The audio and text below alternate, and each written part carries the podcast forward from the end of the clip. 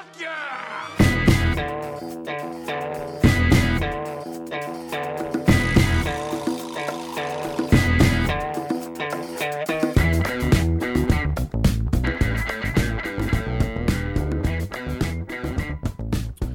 All right.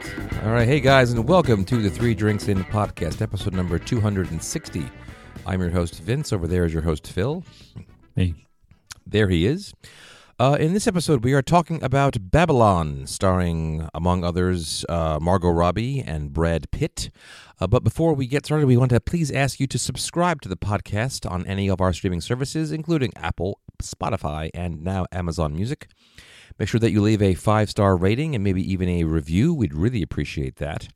Uh, you can follow us on Twitter and Instagram at Three Drinks In Pod. You can like us on Facebook and you can email us at Three Drinks In Podcast at gmail.com.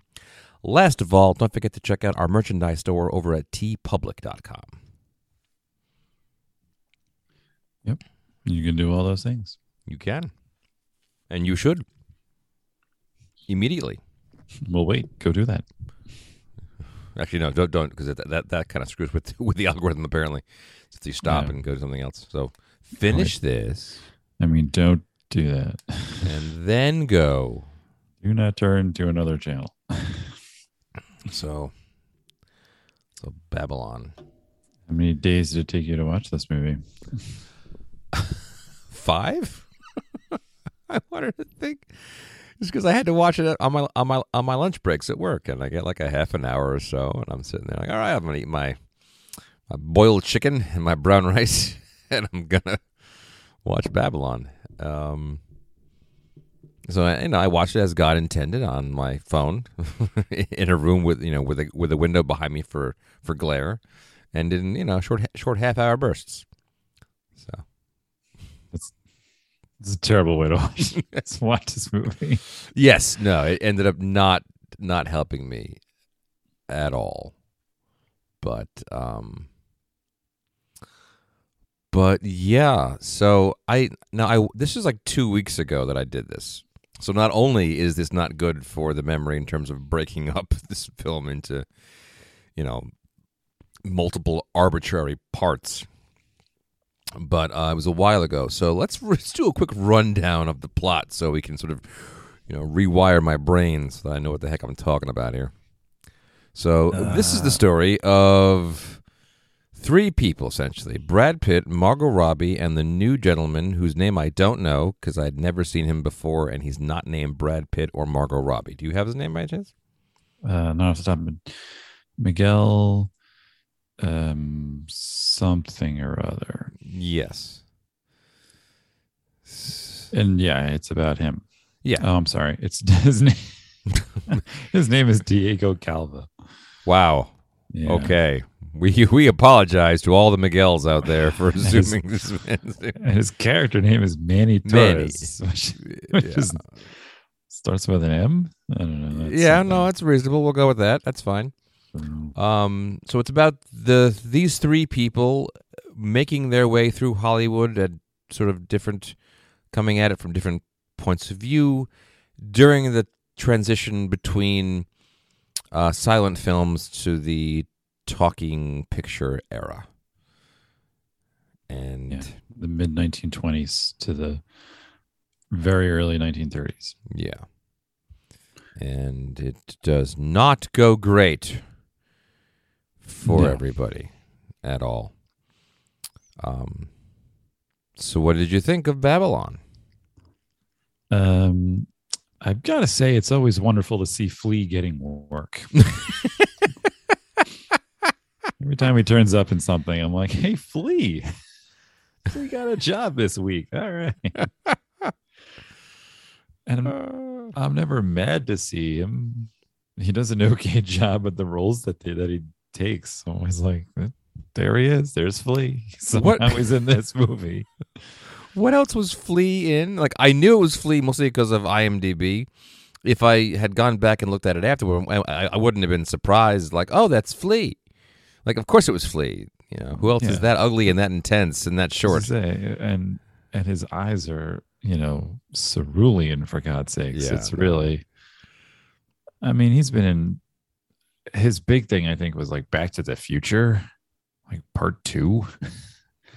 he had a little role, and then after that, he's always been in like these side roles, like the the Big Lebowski and Fear and Loathing, and he was recently in the Obi Wan Kenobi TV show.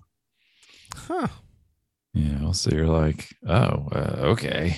like he just sort of pops up every so often where you see him. You're like, yeah, He's got to pay off that you know giant circular house he bought in the Hollywood Hills somehow. So Uh, yeah. yeah. So Flea was in this. um, this is by the same guy who did Whiplash, Damien Chazelle. Yes, sir. He did Whiplash. He did La La Land. He did First Man. Uh, yes. with the the space shuttle and everything. Well, yeah, no, about uh, Neil Armstrong. Neil Armstrong, right? Like trying to get the space shuttle launch. Like Ryan Yeah. Gosling was in that, right? Yeah, it was about the you know it was you know a character study about uh, Neil Armstrong and you know the first. I'm not even sure what that was about. We didn't like it. We we saw it you, you know years ago. Right. It was supposed to be like um what it took to to do these manned flights, like the planning and the determination and all that stuff. Yeah, yeah, was right? over like the rest of his credits, and like he actually has very few. Whiplash as a short, the full length feature film, La La Land, one ep- two, two, two episodes of The Eddy, uh, something called Stunt Double, and this. Like he's very he's he's very well liked and thought of in Hollywood. Um, but he hasn't really made a lot of pictures. He's very young. He's, He's like- young. He's This- you know This is his um give him all the money and let him do whatever he wants movie that every director seems to get, you know, like you bring in these big hits that make you can a crowd pleaser and then you have the one where all the people start winning awards and you make a couple to show that you can do yeoman's work if you need to and then they give you like the one for your passion project which is this this is what this one seems to be. Mm, so that's why it's three hours and eight minutes and it has every special effect and every big name person you can think of. And you know it, it has jazz which he's really into and everything. Mhm. and it just throw it all at the wall and see what happens. And what ended up happening was he made an extremely compelling movie that's visually interesting and is absolute garbage when it comes to the story and everything else. So like it was certainly like interesting to watch. It was very compelling. The guy can stage a scene and and you know he can ratchet up tension. He can do interesting uh, symbolism. He can do all kinds of things. The staging of the shot is fantastic. Music is great. Musical Mu- cues are great. music was great. I actually, you know like yeah. it, it goes so well with the scene but i mean my god the story was unwatchable. I was like i wish everyone would just stop talking. Just just do this as a silent should have done it as a silent film if you love silent films all that much. Um the story was sorely lacking. The characters were terrible. The acting was okay. I thought margot robbie was a bit much. Um Yeah, she was But it acting was- horde. it was uh, very interesting to watch. I really was like, I'm not enjoying this, but I can't look away. you know? Yeah, it was it was it was a beautiful disaster. Yeah. You know, like it was it like I remember, you know, you you mentioned it, like we should do Babylon. I went, okay. it didn't really do great in I mean, it was marketed very very poorly. Right. I That's what I heard. And then like I watched a YouTube video about like these are the things they did to market the film. These are really stupid things, and this is why no one saw saw the, uh, this movie. It's also hard to market a three-hour period piece. No, no, no matter how little of Margot Robbie you know is left to the imagination, it's it's still kind of a stretch. I don't think it, it could have been that hard. Like Yeah. I, I, it's a story about people making their way through Hollywood. That's exactly what La La Land was. Now that was a much more crowd pleasing, aesthetically It was a nice yeah, it a- looking movie. It was a, also like a romantic meet. It was a t- two-hour meet cute, basically. but like you could have shown like you know you do the voiceover like the actor struggling to find his way the starlet start struggling with stardom and all this stuff and you're like oh uh, okay uh, that's a movie i've seen a hundred times and i remember watching the trailers for this and being like what is this like some sort of hedonistic caligula type thing yeah. like they were only showing you shots of people like partying they look coked out of their minds there's an elephant or something like I, I didn't know what the movie was even about you know, I didn't know it was about actors and people in the movie business. I certainly didn't know it was set in the 1920s. So Yeah. the only thing I knew what they kept pushing was that it's by this director. And, you know, I, everybody likes those other movies. So even if it wasn't good, which I was like, "Eh, I heard it wasn't good, but I heard it was like good enough to watch. It's certainly made by an artist, like, you know, not, it's not made by Brett Ratner you know, cranking out Rush Hour three. Like it, it has a style and a message and everything to it. So I was like, well, you know, that could be good to watch. There's nothing else to go see. I, I didn't know it was three hours. Yeah, yeah, I got that's that. on me. I'm Whoa, sorry. I'm- sorry, bro. I didn't know that was three. I'm like, yeah, Yeah. it's okay. like I looked it up. I'm like, oh my god, whoops, that was my bad. Yeah, Yeah, it's like watching a train wreck and then being impressed at how the pieces landed. You know, like oh, well, that's I like the little kaleidoscope thing it did there. You know, yeah. Which I wouldn't like, watch it again. and I've seen that too. It was called Bullet Train, and also starred Brad Pitt. You know, like that was a, you know, an insane thing where like you know you had, you had a lot visually going on, but like the story was very straightforward, even if it was a little bit, you know, deliberately convoluted just for effect. This mm. was just like we don't know, you know. Like there, th- there were moments where like certain characters' motives became insanely clear, but that came after three hours. Like it was obvious, like you know what was going on in Brad Pitt's head before he goes and blows his brains out. I- you know, it, it, it was obvious what you know what Margot Robbie was doing. You know, after about an you know an hour and a half, and then you meet her dad, and you figure out, oh, okay, this is pretty run of the mill escapist from my terrible childhood stuff. Well, yeah, that's that's the thing I was going to say about the story. I don't know if you wanted to get right into that. Well, I mean, there's not. I mean, yeah. I mean, I, I basically felt the same way. Like there was there wasn't enough story here to go around, and what they did sort of hint at it. it you know, you you had to wade through all kinds of bullshit to get to it, and uh, otherwise seemed like a rather indulgent affair, which I guess was sort of the point he was trying to make. Um, but yeah, no. What what were you gonna? Yeah, I, I think the the plots of these movies, especially his, are they hang on cliche really badly, and this one is the worst offender of them, in that you know there was no shock or surprise. Like Brad Pitt is the aging actor who does fantastic in silent movies, and then when they start doing things like sound, he's having a difficult time adjusting, and it turns out he's like not really a good actor. He just is a good looking person and he gets passed up for roles and as his career declines he ends up shooting himself because between the drugs and the women and the lack of respect he realizes how small he is and he kills himself. And at no point at all in that entire thing was i like oh yeah oh i'm so shocked. Oh my god he killed himself. Like it's every hollywood cliched story about aging stars ever.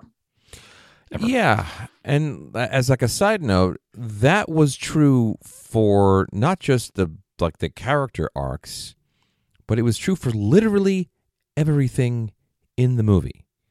Like the only surprising thing to me that happened was the elephant getting diarrhea. like that truly surprised me. And but after that, like for example, the scene where they're doing the she it's, it's her first time doing a talking picture and sound was such a temperamental thing that like you really you needed like a dead quiet set and they put that guy in the box with the camera which had to be in a box because you couldn't camera made noise. And the, the, the microphone which was only the only the one would um would pick it up. And so the box is 110 degrees And so they keep opening it up and they keep dismissing this guy. Oh, tough it out, you big baby. Get back in the box. Get back in the box. I'm like, oh, well, he'll be dead in the next two minutes. And sure enough, they open up the door and he collapses on the floor out. and he's dead. And like, and that, and that happened a lot, you know, with a lot of, you know, I I guess towards the end too, with the scene with Tobey Maguire, those were sort of things I didn't anticipate happening, but um, we can get to that later. But like the tropes and the thing, yeah, like that was, and I I, Yeah, I can't. she's on drugs, so it brings her down, and then she they can't you know, make her a refined woman, and then she And her mom's in a, gambling is a mental institution. Like yeah, that's like- literally Marilyn Monroe's story.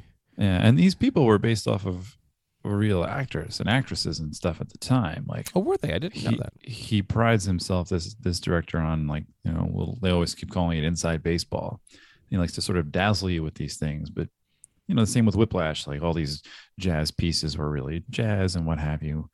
Yeah so like like the chinese lesbian actress who did the title cards Hmm. based based on a real actress and all and things like that and fine like whatever. It's like when you make your sci-fi movie really realistic i don't care because they're still doing all the cliche things that a, every hollywood movie character does Yeah. so when i went back and i was like oh it's based off this guy. Like all right so what? Nobody was alive back then that's alive now. So eh, you, could have just picked someone new or or changed it or whatever but they all follow the same exact story beats. So like when she shows up at his house i'm in get to i'm in debt to gamblers. I need your help. I was like yeah of course she is if it wasn't that she would have woke up in a hotel room with a dead body or something like whatever it would take for him to have to get her out of trouble that's all it really was Yeah, and You you're know? right. Like there is no reason to lean heavily into the inside baseball unless you're, you're going to make it work for you. Like in that show, The Expanse. You're right. Like they lean very heavily into you know making the um, you know the the science really an important part of the show, but also it informs what happens in the story, like and the characters. Like it works to further the story along. And in this case, it works for no reason other than like look what I know and look what you know the again it's like a based on a you know on a true storyline like it's just there to get you to be oh this was a real person did you know that like it doesn't serve any function other than to you know give you some kind of a ooh reaction about it which is which is basically uninteresting to me And so because you know, because the story is so cliched and everything, it's obviously following this path. He he fills the movie with just a lot of excess. There's just a lot happening. You know. It it felt a lot like the Batman, that movie we just saw. mm-hmm. Um where scenes are going on and you get the gist of the scene, but then they continue on and you're like, why is the scene still going? You know, how, did that orgy scene in the beginning of the movie have to be half an hour? half an hour? I was like, this is the longest orgy I've ever seen. I mean, we're not doing, you know, Caligula here. Why is this taking so long? The whole point of the scene is that Margot Robbie gets lucky and she takes the place of another actress who ODs. And you see just how into helping the movies Manny is. He'll do anything to get a chance to be on a movie set. All right. Why is this taking so long? yeah it it, You know, and that's just really the first doesn't scene. it doesn't have to be a half an hour Yeah. you know the the the thing with you know Tobey Tobey Maguire does not have to be there at all. I, don't, I I really don't think. All right. I mean, yeah, there's just chunks of it. There's and like parts of it are funny and fast. Like her meteoric rise to stardom is done kind of through montage, but it's sort of interesting montage. You know, like they, you know, they put her up there and they're trying to like she's so good at being a silent film star they don't even know how good she is that by the end they're like can you give me one tear one tear or two one tear okay one tear and like to, to be able to cry on command like that but give you you know what the camera needs precisely they show that happen over the span of a day do you also need to have the scene where there are like 4000 you know Skid Row extras, one of whom gets murdered or like you know accidentally speared. No, it doesn't. It's not. You, you can't say it's totally superfluous because it does set the stage for like how cavalier they are about the way in which they go about their business and the way in which that they, you know, it, it informs some of the character, but it's just not like we get that. Like he's he marries a woman every ten minutes. Brad Pitt's character. Right. We don't need to see that he's also careless with you know with the drunken extras that they you know dragoon into being into the, the background shots of his movies. Yeah. They can you can trim these things. You know, as- It's called editing. Right. I, I think of Lawrence of Arabia, which is an absurdly long movie. And all of those scenes are very important, but they were just a little too long. That walking in the desert stuff went on. I'm like, oh, get it. It's hot there. Like they need to be there. You can't not show him crossing the desert, but like, do we have to see every step the camel takes? So, like in this scene, okay, I, I didn't really want to watch that girl pee on that fat guy's face No. But I get it. But like they kept flashing, they kept flashing back to what they were doing, and I was like, I don't. I already understand that they're disgusting and perverted people. Like, You, when you lead with the urinating, Right. there's really very few places after that where you can go that would bring me a new bit of insight as to what's happening with these you, people. you got me. I, I'm there. You know, and like the you know the the point. It's like all the little like. I don't know. We like, we, like, are you paying attention? Yes, she's gonna shove that bottle up his butt, and you hear like the thunk, Yeah. that noise. Like, all right, well, that's just ridiculous. like, so, yeah, kind of, yeah, kind of hammering it home. it was ex- it was excessive. and know? like also just to go back to the cliche thing for a minute too like this is not a new topic. You know kaufman and hart the you know the famous playwrights from the 1900 they wrote a play called you can't take it with you a long time ago about this very topic. And the topic itself is interesting. You know the whole idea of like the way in which you made pictures was so vastly different before the invention of sound that it was basically like two completely different things. It was, you know, as stark and as clean a BC AD changeover as there's been in, you know, in popular in, in pop culture ever. You know, people point to a few sort of watershed moments with music. You have, you know, Elvis. I, I get I forget what station he was on, but like you know the Beatles on, um, was it what what show, what show was that? That was the um, Ed Sullivan. Ed Sullivan show. Thank you. I'm like Ed McMahon. No, he was the other guy. Um, the Beatles on Ed Sullivan, and I mean, it's harder the further you go back because you know we we we, we weren't recording these things like jazz. If you watch the Ken Burns jazz documentary, there's all these things that you know they they, they don't really know when a lot, when when these things began, um, because it all it all began in poor black communities in the South, and you know we have a bit more of an idea like things with Mozart when things debuted for various composers, but um, you know going you know Al Jolson, boom, that was it. The entire thing was different, and everyone's life changed, and the people who were good at doing one thing were in no way good at doing anything else. Like they were not suited for talking pictures at all. It's just a different thing. And that's not a bad story, but it's also an old story. And if you're going to tell an old story, tell it with a new spin or give me something interesting. Give me a, you know, even a pared down version of this would have been fine. Like it didn't have to have three characters. It could have just had one or two and it would have been okay. Yeah. So the I think the reason that it's so cliched and you know, when you said like it, that's been done before is that the movie isn't really about this subject, just the way that Whiplash was not really about jazz and La La Land was not about it, it whatever. I can't tell you what that was, what was about. two people who wanted to make it big. They were following their dream. I, I honestly don't remember. And I saw it, but I was like, eh, it was Yeah. okay. These, it seems to be a recurring theme in all of his movies is that it's about how much a person has to do and sacrifice to be following the things that they are passionate about. and what does it take and what kind of a person do you have to be to be successful at those things? Mhm. and whiplash was really good at this because it didn't quite tell you or fall on one side or the other about what exactly has to be done.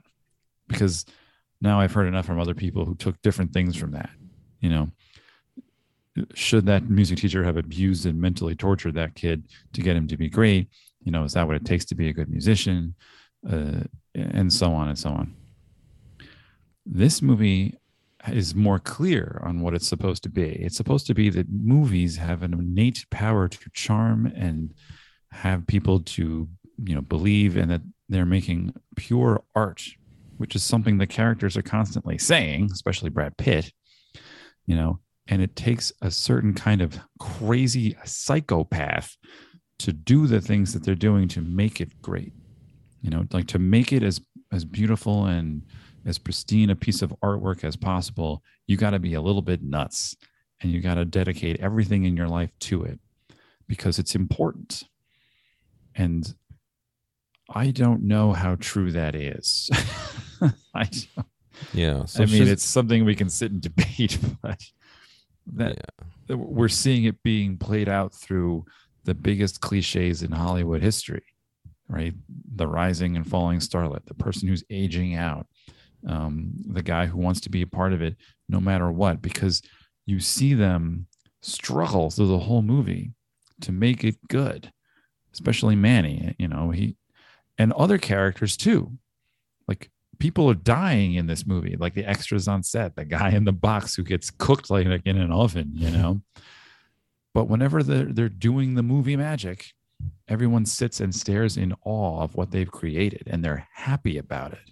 Yeah. You know, like the deaths are an acceptable casualty to the art, and it's just an odd way to frame it. That's why the story isn't exactly realistic in most ways and it's certainly not you know 100% factually correct as to how you actually made those movies they didn't make them all in one gen- desert and just rotate things around yeah, know? it wasn't quite so chaotic. It was. and they don't even talk about money it's all No. about the art like when the when the studio boss comes down to watch margot robbie do her scene with sound for the first time even he like once they nail when she nails her scene in the take and they all start cheering like super bowl like even the, the head honcho just stands there clapping i was like oh okay it's about the art sure fine. So Chazelle was quoted or interviewed and said something about how this was a a love letter to cinema, but a sort of scathing indictment of Hollywood. How he had sort of separated the two things, and how I was like, okay, fine.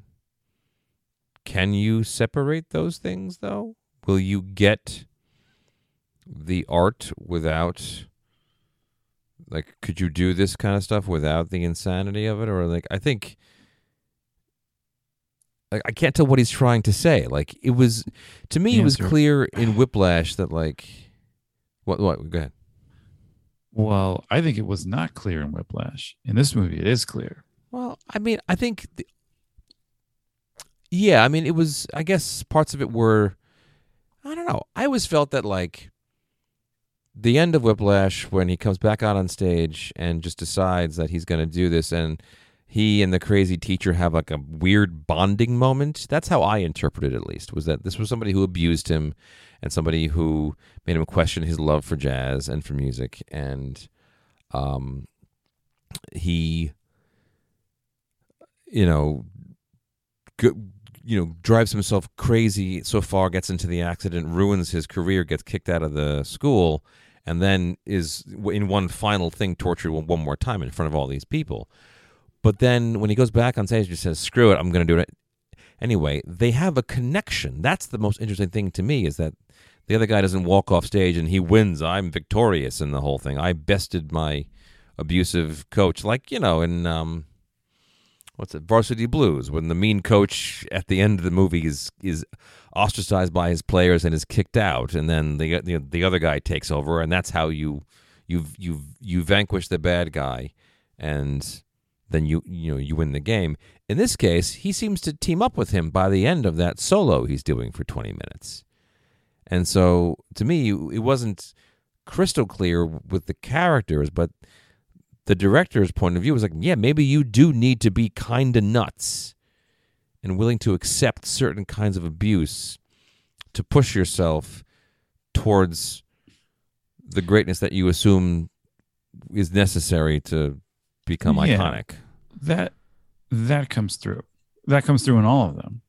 That if you're going to want to be really, really good, then you have to make sacrifices and you have to be very dedicated. I just meant that it's not clear whether or not it's because of the teacher.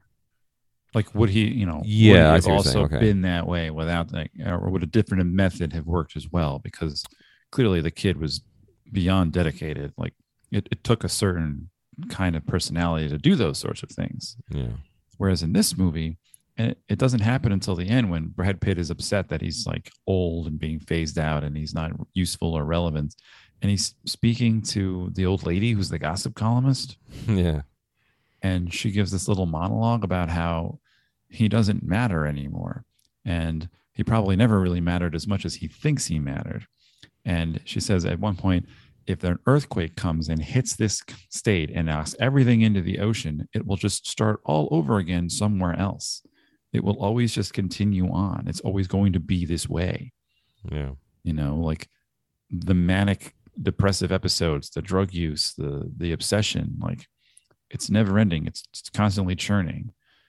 And you know, she gives them a little speech. Well, one day they'll look at you up there and you'll always live forever like the angels and whatever. But but the point is that it never stops. It always goes on and on and on. Yeah. She's basically saying, like, this is just human nature. Right. human nature doesn't have a history. It just you know it is what it is forever. It's just this is how human nature manifests itself in this business. Is what I took from that. Like you know if if it was accounting, it would be an entirely different set of circumstances. But you know if you thought you were the you know like the hotshot guy at. De- at Deloitte and Touche, that you know, and they said if Manhattan falls in, into the sea, the same nonsense would happen where you know wherever else they picked up and rebuilt. Right. You, you, Not, You're not just- you're just- but you're just you're part of the ride for now, and then you get off the ride. But the ride keeps going with it, with or without you. Yeah, and she says know? like even I know what my role in this is. Yeah. And she's a bit more malleable than he is because of her position and what her job is versus what his job is. Right. Um but yeah, she has like an awareness of how- like a you know, a Mm-hmm. self-awareness that he doesn't have. and there's no sense of irony when they talk about like how they want the work to be because in the beginning like you know he after the orgy he's this drunken loud who's doing lines in the tent while they're oh, like, about to film. And he's doing you know he's as he's mm-hmm. drinking like the writers can't keep up with him. Like they pass out drunk because he's just such an alcoholic. But he's not doing it like i don't care. He, he cares deeply about what he's doing. Yeah. and he wants to do a good job. And they're all like that. You know like they're they're not the cliched like trying to backstab each other and climb the corporate ladder so they can just have money and power and sex. Like that's not what they're doing. They really care about making a good movie and i was like i, I get it but we could have done this in 40 minutes Yeah, there is more earnestness and less cynicism than and less cynicism in it. Um, and like the cynicism really comes from the audience. I want to say, like people who like sort of like reje- like r- reject them when they can't. You know, I'm not sure what the like, but like it comes from somewhere because they, you know, they do lose their. And so, like, I'm thinking about that quote all the time. Like, you know, like, like a hate letter to Hollywood, but a love letter to cinema. Like, what, what exactly does that mean? I, I think you're supposed to hate the system like the way it has to be made I'm not so sure because the, like i don't know because you, are right. Like the guys who are everyone involved with it is. I mean, they, you're right. They don't talk about money. They don't even like intimate about money. Like it's just not part of the conversation. They're all talking about. I mean, making the next big thing. I mean, fame is the thing they talk about more than money. yeah And so like being a star and and signing being loved and, yeah you know, like the only time it really comes up is for the the trumpet player yeah. Well, that that his entire thing was superfluous. yeah i'm not sure why the trumpet player was there He he was there I mean, because you you can't make a movie about this without having a conversation about race. Yeah, yeah. I, I mean, you- I mean, I get that. But you can't do that because it's part of the history, and you can't do that because that's such a, an important part of the conversation about the past in Hollywood today. Like you can't. It's just it can't exist, and it's not a criticism of that. I'm just saying that like. Even though it's superfluous to the story, it's not superfluous to the people who are making it, or, or, or making the movie. And you know, he is the one guy who gets away and says, "You know what? This is not for me. You're all out of your minds." He, you know, he he debases himself one time by putting on the boot black. Right. He, he puts on the blackface to make himself darker so that he can impress the Southern audience who's expecting to see Negroes or whatever it is. Or, And- or at least not to see a what what they thought was like a mixed band because of the just the lighting. right because of the lighting and and he's Yeah. upset and he feels he sold his soul and so he returns so like even his story is like i only care about the thing i'm passionate about and i'm not willing to sell out but that's like the only indictment of hollywood where like they kind of make him do that Yeah, everyone else wants to be they- there.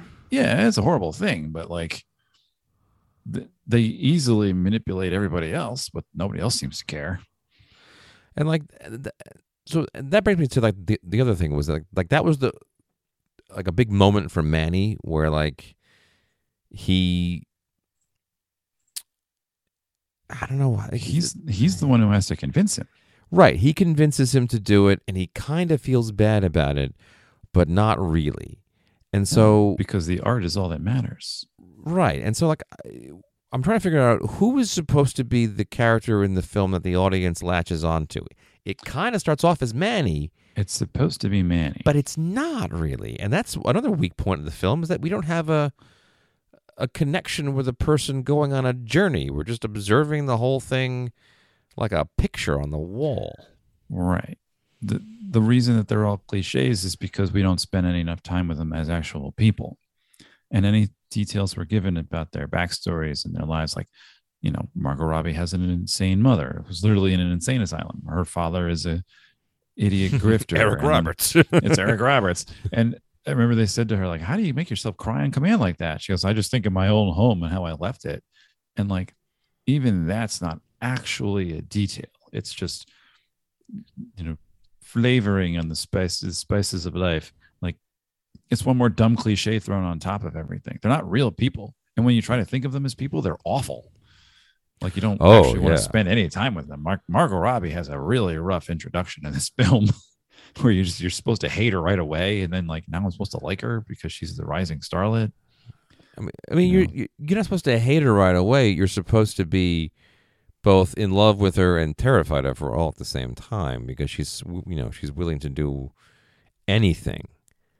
I mean, she's basically a prostitute for the first half of this movie, and then she's a drunken you know prostitute with a gambling addiction in the second half of the movie, and like.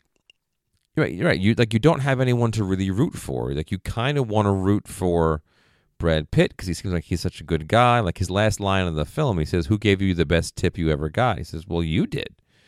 You know, you gave me like a hundred bucks or whatever it was." And then he goes and blows his brains out. But like the thing that he says to the woman, the Chinese lady who also gets out and you know goes to France, was like, "Wasn't it great when we got up every day and behaved like assholes and did terrible things?" but it didn't really matter. And we, you know, the next day we just did it all over again. I'm like, oh my God, that's awful. Like all those women he married who were insane, who, you know, he didn't love and who he didn't treat well and they didn't treat him well. And the one, you know, One of them the- tries to shoot him. yeah, as far as I can tell, I think she did. Just, She you gets know. him like in the arm or something. yeah, no, like, and, and like and like the one guy who's like believes in, in in him so completely is also the guy who kills himself before him, and, and, it's not it, and he says all that to her right and like she was an out lesbian in the 20s and, she gets out because manny says you have to go. Your image is hurting us now or people are concerned about these things nowadays. But it's not because like they feel bad or they've seen the light or anything. It's just because you're hurting the, the movie Yeah. You have to you have to go, you're hurting the film. And like Brad Pitt's the same way. Like, remember we could do all those things consequence free, but we still made great pictures while we did it. Like that was the price they were willing to pay, and that's all right with them because the movies were good. and The, the, same thing made a difference. There was an importance to them. and like you know with you know with Margot Robbie who just vanishes at the end of the film like she has she she still you, you don't know what happens to her you assume she gets killed maybe but I don't know it wasn't really clear Well, if you could see in your tiny little phone, she dies of an or- of an overdose in her 30s. oh missed So, that like they do like a little montage when Manny is older in the 50s and he goes to the like before he does that they show like all these newspaper article clips of what happens and like down in the bottom right corner it says like silent film star so and so dies of overdose of accidental mixture of uh like barbiturates or something. okay yeah okay, I missed that all right sorry yeah, I missed that. Yeah. but then uh, so, but the ultimate thing of course was was was Manny at the movies at the end which is Oh, so yeah, with the with that long montage of uh, of Right. films and stuff. So like he's gonna marry her. He tells her we just gotta go over here to do to get this, and then we're gonna go to Mexico. And the bad guys catch up to him. Um, she vanishes. I wasn't sure if she walked out or if they got her or what.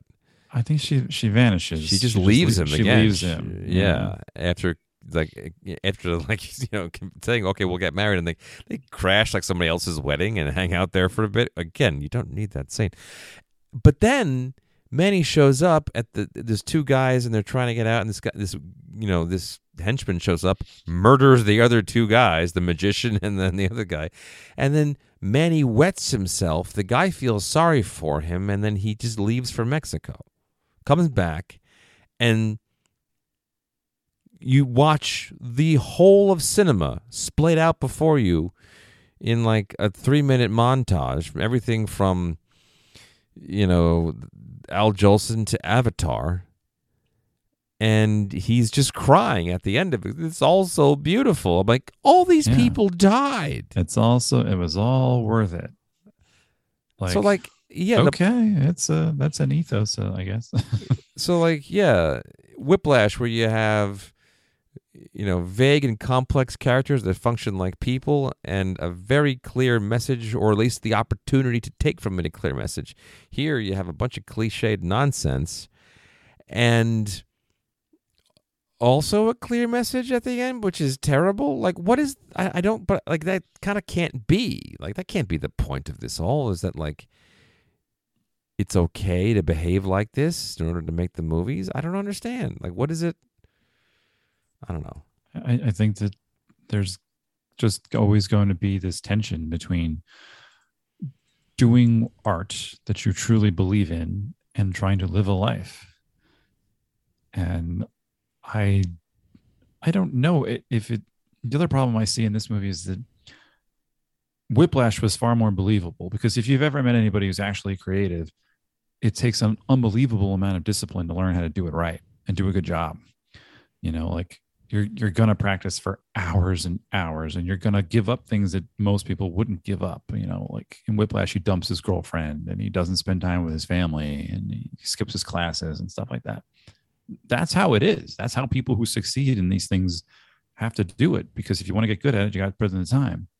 Whereas in this movie, you know, I, I know it was done excessively and it was supposed to be kind of silly and, and all over the top, but like you don't sit around drinking all day long and then just get up and like make out with your co-star and shoot this shot where the sun's behind you and everything. It's perfect. You know, like you spend most of your time drunk. You have your assistant running around for you. Everything is absolute chaos. Like that's not how people do creative work in the slightest.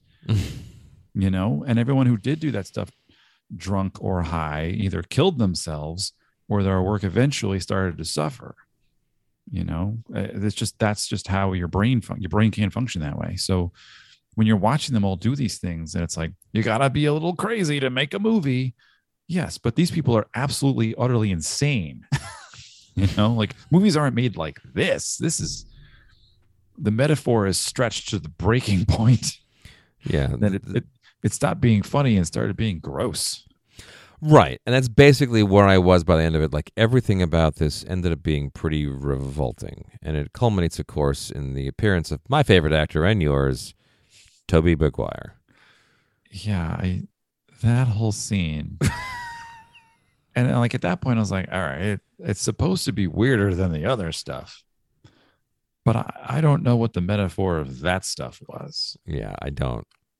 Like So, so for those of you who don't know what we're talking about, he's supposed to be a gangster, and Margot Robbie's into him for eighty-five thousand dollars, which I according to IMDb, IMDb is like two million dollars. yeah I looked it up. It was like one point five million dollars. Like Which is wow, ridiculous. you're just betting on the ponies. Jesus Uh, yeah, Christ. like- so All right.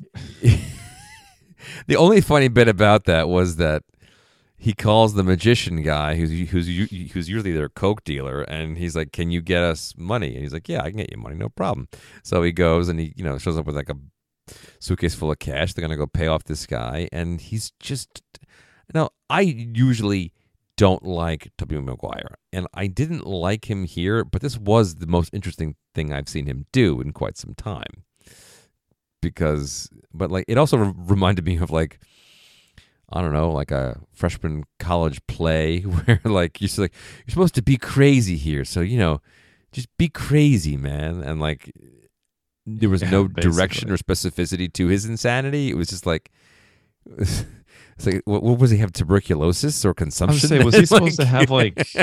I thought he had um, syphilis or something, like like Al Capone. You know, he looked like Doc Holliday in, in uh, um in Tombstone. I like I didn't know what the point of this was. yeah, like he was supposed to be. I guess he was supposed to be like sick, so he was. He was so rotten on the inside that it was like matching his outsides. I'm like, oh, there's a metaphor for you. and like he goes and puts on like like pancake makeup just to leave the the house. yeah, Yeah, and But and they then- t- they, take him to that mine shaft where there's yeah. It's, it's I mean if you thought the orgy in the beginning was depraved, Is, is that what it's supposed to be? Like a a dark reflection of that? yeah, basically the the way the what I took out of it, and I did skip forward through it, like. You know, the house was dark and creepy in the beginning, but it was also everyone was, was having a, a, a good time. This, like, the party had a band and was a party and it sort of devolved into an orgy. This you didn't see the beginning of it, but like it just is what it was. It was people just having the most depraved physical encounters you could think of. You know, stuff with, you know, bondage and people who who've been mutilated and like really vile things. And like there was an elephant in the beginning and there was an alligator at the, you know, at the end Yeah. and like the piece de resistance is this bizarre masked juggernaut who's eating live rats for cash. all know you're the great humongous. yeah. So you're like, oh my yeah, he's god! live mice. And I was But the funny bit I thought was that is like this? is that the the magician guy says it's prop money, like yeah, like, and I'm thinking like, why would he do that other than for the fact that it's funny? It's going to get them into trouble in about 20 minutes, and it does. And yeah, like it's just like that was uncomfortable. Like I didn't, I didn't like watching that. I was sort of done with the film at that point. I was. That's why I think I missed the bit about her her her overdosing. Was I was like sort of like jumping ahead 10 seconds just to get to the to the point, and then yeah. yeah, I was like, this is. But yeah, it was Yeah. pretty- It was the only part where I was like, I, I don't know what the point of this is. yeah. Like I, I didn't know.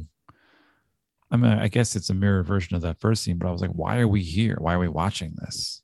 Like, if they're gangsters and she owes them money and they're giving him the fake money, what's the point of stretching this scene out t- to see his bizarre funhouse of, of freaks? You know, because once you find out that the money is fake and he's like sweating and he's nervous that he's going to somehow find out, it, it keeps going on. So I forget that like the money was even there because Yeah. it- they were like in like a dungeon. I mean, you could barely see anything anyway, you know, Yeah. which was fine, man. You saw enough, but I, I didn't need to see any more than I did. you know, but but I was like, uh, just say she owes money and the gangsters are coming. Like, why do I have to to do this? It was like an extra half an hour you didn't need. The movie was long enough. I mean, you literally could have cut the film in half. Yeah. Like at They- that point, I was really like, uh, now you've lost me. Yeah. Whereas Like, the I- rest of it, I was like, oh, I get it. Okay. like I get the point of it in the sense that like we you know this is what happens over time when you know things fall apart this is just you know what can what can go wrong like Yeah. I mean, well, this was on like another level. you're right You know, but like I and, just like, didn't Tobey Maguire even says like, "Oh, I have movie ideas." Like he's supposed to be like the idiot that like, because Yeah. I'm some sort of gangster, I, I have some notes. You know. But, yeah it just I got the point it wasn't complex it just wasn't necessary like you're right like you n- you just didn't need to be there yeah, just didn't need to be there. so Um, so is yeah there anything anything you really didn't like? I think I really didn't like. Uh, I mean, no, I didn't like the movie. so, like, I, I mean, I can't think of anything about it that, like, uh, I guess aside from that, like that dungeon scene, which we really just didn't. I think that was when I was just totally because up to that point, I would, I, I, found the whole thing compelling. Like, I would look forward to lunch and go, hey, I get to sit down for fifteen you know 30 minutes and eat my lunch and watch this insane little romp here. This is kind of exciting and weird and i wonder what's going to happen. And then at that point i'm like okay i'm uncomfortable. I don't want to watch this anymore. I want it to be over. And like that's a not a good feeling. Like I, when you're sitting there going i would i wish this was not happening. Like I wish I was doing anything else. yeah, yeah. I wish I wish this wasn't happening to me right this second. So like that that that that was sort of it for me because it's just it was unpleasant. And I you know I don't need sort of the the the you know the joyful simpleness of you know Aquaman but at the same time I uh you know I I have to draw the line somewhere. I think I had to draw draw it at that point. It's like okay well this is where I I get off the bus. So anything that you particularly didn't care for I mean, aside yeah from all that, the rat eating. I mean, I, I really wish that they had anchored the story to Manny in a way that made him like a person and Yeah. not some walking cliche because he starts that way Mhm. where, where you're looking at it, you're like, okay, here's the guy because he's Mexican in the 20s and he clearly is going to have a hard time getting to the top just because of that. You know, he, he'd do anything. And then, like, for a good chunk of the movie, he kind of disappears. Brad Pitt is the center of, the, of attention, and so is Yeah, Margot. Robbie. Yeah.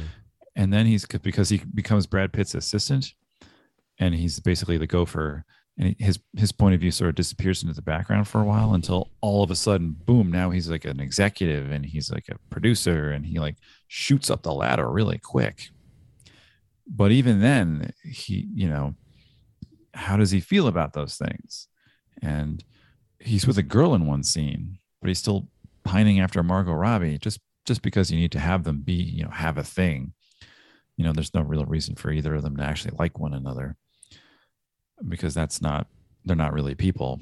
I, I just when you look at La La Land and you look at Whiplash, you know, those characters border on cliche a lot too, but there's Mhm. enough of them that that they're still people. You know, Yeah. you feel for them. You, you spend most of your time with them. And this movie didn't have a character like that, and he was the closest thing. And I just wish they'd focused on that more, because whenever the, the scenes were not on him, I was like, "Whatever happened to that guy? Well, I thought he was the main character." And then he'd Where's come back, Poochie? where everybody should be saying, "Where's Poochie?" Yeah, and then when he would come back, he would just like be in another mode. Like now I'm the head of this company. yeah, And no, he didn't didn't I'm telling carry that with him. to wear blackface, and now I'm telling the lesbian to get lost. And I'm like, oh my god, Yeah, uh, does the man not have any morals or feelings or thoughts on that? But and I, I about- and like I felt movie. bad like that. You know, he doesn't have that moment where he realizes what he was doing was wrong, and if he does, it comes in the you know, when he's kne- kneeling in the puddle of his own urine, and he that's And not, not a redemption thing for him. Like when he comes back with his with his family to L.A. You know, later on to watch movies, like that's not a moment where he realized, well, you know, like this was all not a good thing. Like there were there were problems with this, and like we we all made terrible mistakes. That never happens. We all need that to happen because we feel that way as the audience, but we don't get that from them, and that's. And I think also too, like you were saying, like Whiplash, you know, has cliched characters too, and it does. And I think it's if you if you were in I was talking to a lady the other day whose husband is a percussionist, and I said, "Has he seen Whiplash?" And she's like, "Yeah, he doesn't like it because no Right. musicians like that movie because it's really like there's nobody in that that, that movie enjoying playing music." And so I I kind of get that. Like if I was in that business too, I would be like, "Yeah, this is stupid because this is what people who don't know what we do for a living." Or what we, you know, or how we got good at what we do, think of what we do or you know it's like the rich Right, guy like who doesn't know how to be or like the poor guy who's now rich doesn't know how, how to spend his money on what it means to be wealthy It's like if you watched Entourage and thought that that's really how it went. Like that was all the business side of everything. You didn't see them do any art in Entourage. right Like that was the gag. Like every time you'd actually see him acting and you'd be like, oh, God, he's awful. You know? like the movies, the movies look stupid, but it's, it's not about that. It's about how do we get the movie made and how do we get our money and things like, whereas this is like the opposite. yeah And neither of them are an actual representation of what actually happens. If you're, you're right. Like if you're one of those people, you're probably watching it like, "Eh, that's not what you do. Yeah do we really so- look like that? Yeah. and so like this is you know whiplash turned up to 11 but it also it's a more familiar art form i mean acting and making movies and plays and things anyone can do that like you don't like i can't play a trumpet but i can stand and talk in a room and so like there's there's a, a certain connection with the theatrical arts be them uh, you know on stage or in film where you really kind of understand how the whole thing works and how it doesn't work, even if you, you don't make movies or, or, or act in plays. So Right, there's I a mean- connection with that thing where there isn't that with, with music. So we have less patience for the lack of a relatable character in this film. yeah. I mean, everybody sees movies and you're watching one at a time. Yeah, Not- it's not- happening right now. Yeah. Not, not everybody goes to a jazz concert. Right, or even listens to jazz. I mean, it's not a, it's no longer as popular as it was by you know a billion percent. You know, it used to be everything, and then it was just gone. So this is It was in, it was interesting, but it wasn't fun to watch. no. I if they edited it, I'd, I'd be curious to see what you could make out of it. Yeah. I, I don't know. It, it's, I don't know. Whatever. Interesting. Well, I, I do not recommend Babylon. no, you can skip it. no, you can watch the Batman again if you want to. It's the same length. Yeah, if you really want to. Watch uh, Black Panther, the second one. Hey. Yeah. Well, if you guys out there want to tell us that we're wrong, you can let us know on Twitter or Instagram. We are at Three Drinks in Pod on both. You can tell us on Facebook. You can email us at Three Drinks in Podcast at gmail.com. Uh, please make sure to subscribe to the podcast on Apple Podcasts, Spotify, or Amazon Music or Google Podcasts. Uh, don't forget to buy merchandise over at the teepublic.com. Anything else? No, that's it. All right, as always, please drink re- responsibly, and we'll talk to you all next time. Bye bye. Bye.